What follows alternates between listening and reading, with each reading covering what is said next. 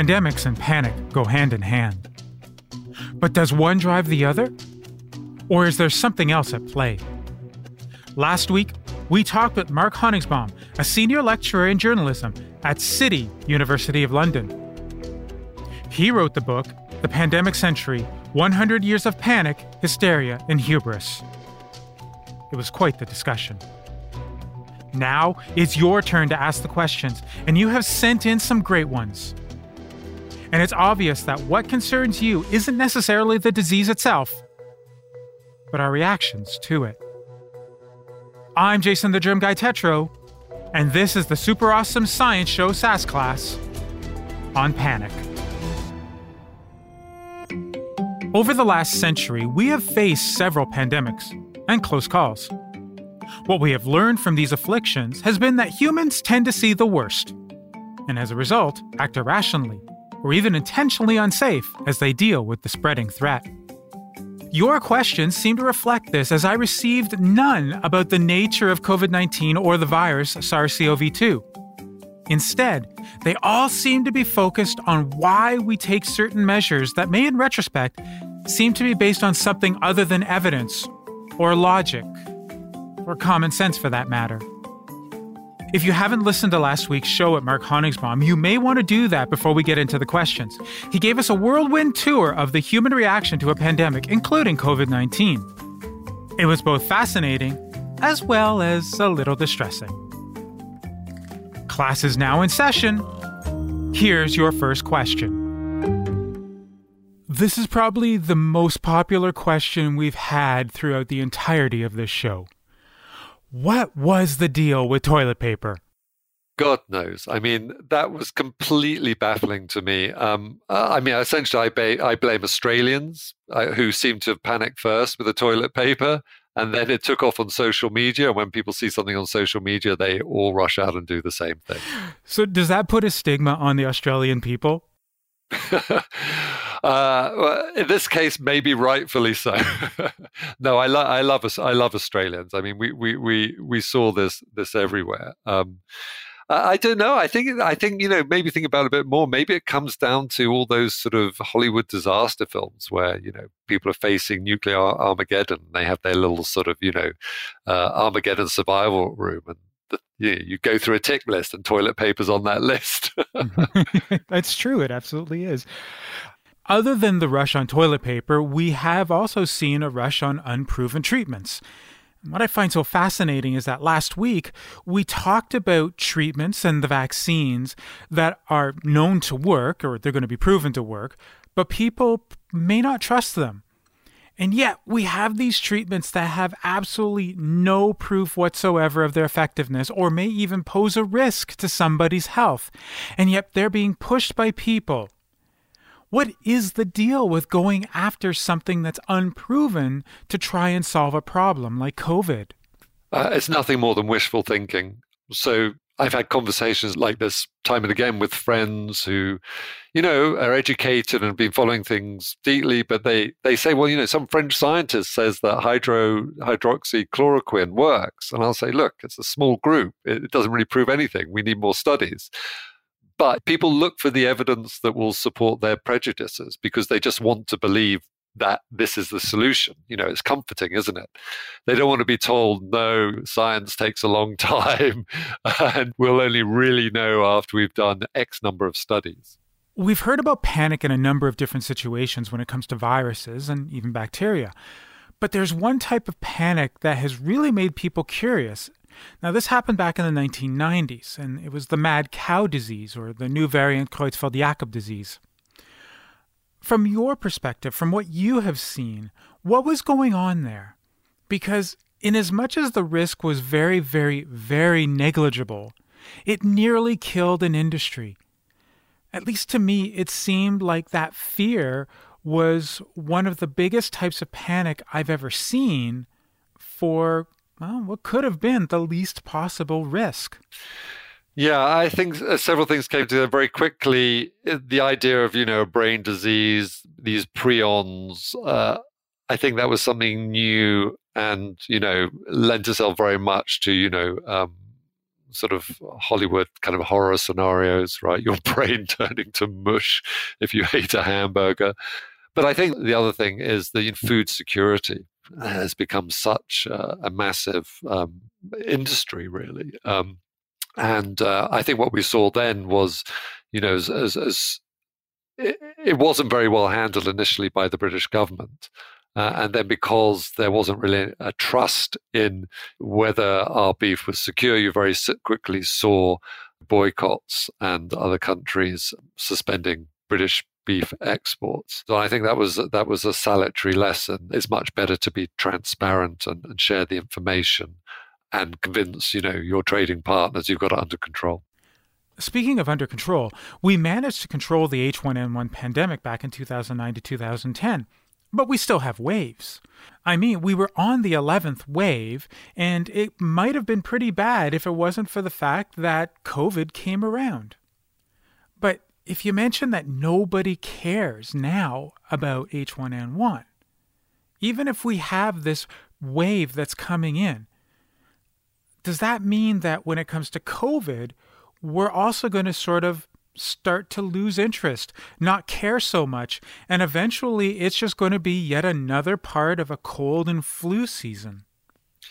Yeah, no, I think that, that that's highly likely. Uh, with you know, with the the caveat that um, people really are developing some sort of immunity that that's longer lasting than maybe a couple of months. Um, I think you know we probably will see that, and eventually will blend into the background and become you know just another annual seasonal uh, respiratory infection. But what struck me about this pandemic is um, the, the the general public have had a massive education in public health, but the hardest part of under, understanding infectious disease is immunology. And I just don't think people really get or understand immunology properly. Uh, and when you talk about swine flu and other influenzas, you know, people don't realize that we're, we are all, as children before the age of two, exposed to influenza. And that first exposure sets up our memory cell immune response for life. You're probably familiar with this idea of original antigenic sin the idea that our immune systems are primed from childhood to recognize the first influenza we encountered, which is good uh, as long as you continue to meet variants of that. But when there's a new pandemic virus, which your immune system is not primed for, that's when we need to start to worry.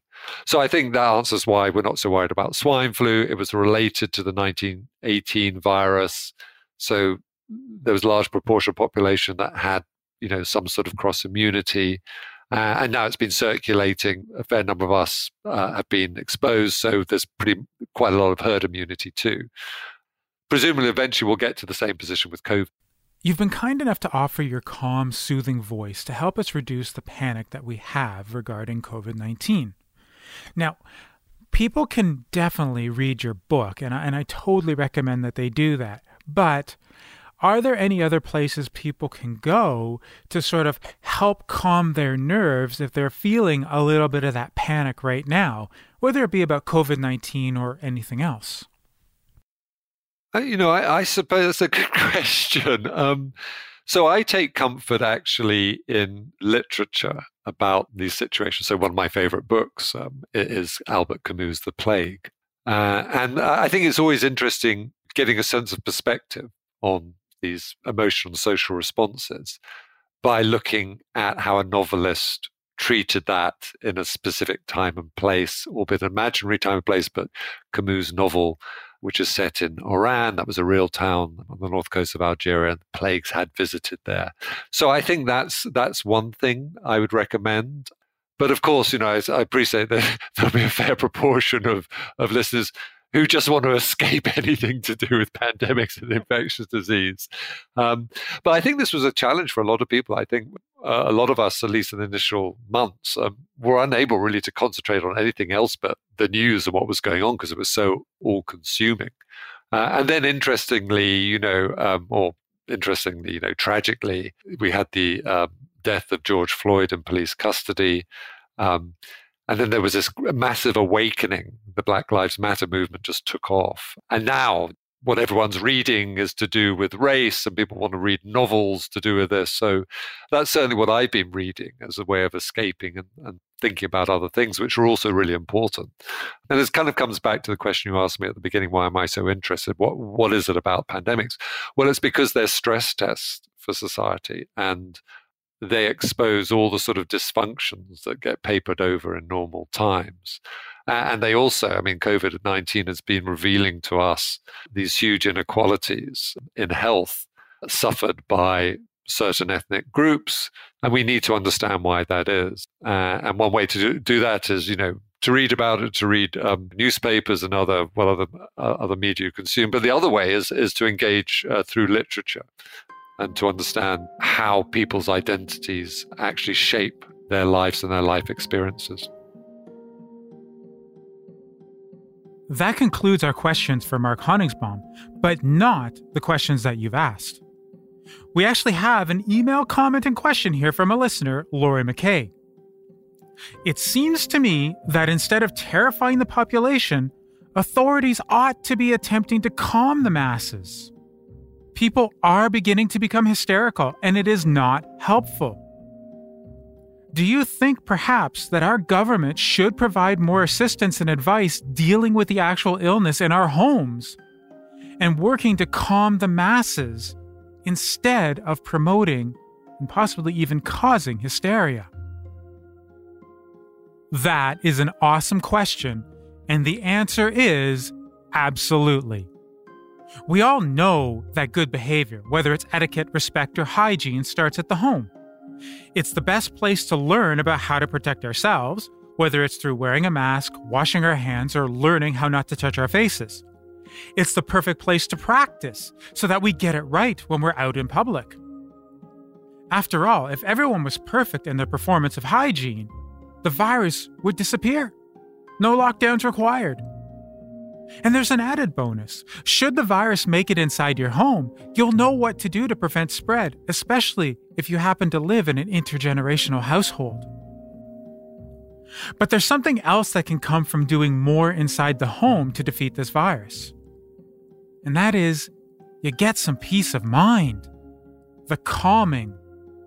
We let so much information into our home social media, TV, radio, and those Zoom meetings.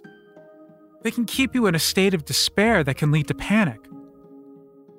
And you have governments adding on to that every single day with press conferences and statistics, and sometimes what looks like mixed messages. The thing is, is that when you're at home, especially if it's with someone you trust, not just virologically, but emotionally, you can turn off the world and just exist. We already know how good mindfulness can be. Just scroll down the list of episodes and you'll find it. Now you can use that to help yourself stay calm, even if the world outside is heading into hysteria.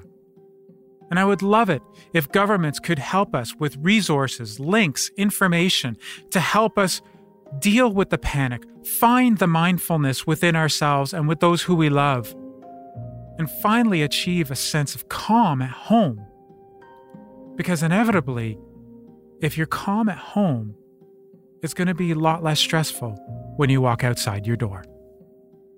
We have one final question that's sort of a catch all from this episode as well as the airborne and mask episodes from earlier this season. I love those. You might want to go back and listen to our discussions with Stephen Rogach on airborne infection spread and M. Tahir Saif on masks just to get some background. The question focuses on healthcare, but is relevant in other fields as well. It has to do with physical labor and masks. When we exert more energy, we breathe heavier, and this potentially can render a mask and or face shield useless. The same problem can happen when people are affected emotionally by the current situation. So if you are not comfortable or at least used to discomfort, you may end up choosing an unsafe option to keep yourself calm. And so the question is why are we not focusing on using N95s in all areas where physical exertion is occurring and there are confirmed COVID 19 positive individuals around us? Well, let me break this down for you. First off, we know that exertion will indeed lead to more volume of breath being exhaled. And as we learned in the airborne episode, we can see an increase in the concentration of virus in that area if there isn't sufficient ventilation. So, in that regard, the N95 route would be a good choice. Second, as much as an N95 is going to be your best protection, unless you happen to be within 0.6 meters or 2 feet of a person, like say a healthcare worker does with a patient, then the risk of exposure goes down dramatically. You may never need that N95 mask. Moreover, as we learned in the mask episode, you only really need two layers of cloth, even if it's from an old undershirt, to reduce exposure to almost zero. A face shield can help in that regard by limiting the exposure to splashes and large droplets. But it must be combined with a mask. It makes sense that people see the N95 mask as the only option to protect themselves from any pathogen, including SARS CoV 2. But N95s are specialized equipment. They need to be fitted to your face and also used appropriately to be sure they are effective. I've gone through this process. It's not fun. They're not particularly comfortable, but they do the job. If you happen to be in an area where that risk is not necessarily as high and a cloth mask will do, I'd go for that every single time. Now, we've already heard about the studies from M. Tahir Saif, but there actually have been studies done before that looking at cloth masks and comparing them to N95s. Now, this happened in 2015 and 2017, and it basically showed that they are just as effective when used properly. So if you're concerned about exertion, just remember a cloth mask is going to give you almost the same amount of protection as an N95 without any of the hassle. And there you have it. I want to thank everyone who asked a question for Mark Honigsbaum, and I really do hope that what you heard is not only going to help you stay informed, but also calm. And if you didn't hear your question, make sure to let me know by tweeting me at J A JATetro or sending me an email at thegermguy at gmail.com. If you want to leave me a voice message, just head over to speakpipe.com slash sass. That's S-A-S-S. Head over to the site, turn on your microphone, and let me know what's on your mind. It could be a question, a show idea, or maybe just to say hello. You too can be part of a future SASS class. Next week, we're going to be talking about the one subject everyone is discussing right now vaccines. You can't miss this. It's why it's best to subscribe so you never miss an episode, and then while you're there, don't forget to rate and review us. It helps to spread the word and get more people to find the podcast. We're proudly part of the Curious Cast family and are available at Apple Podcasts, Spotify, Google Podcasts, and everywhere else you get your streaming audio. You can also listen at curiouscast.ca. And be sure to check out the show notes for more information about what you heard today and links to Mark Honigsbaum and his book. The award winning Super Awesome Science Show is written and hosted by me, Jason Tetro. Dila Velasquez is our story producer, and sound design and final production is by Rob Johnston.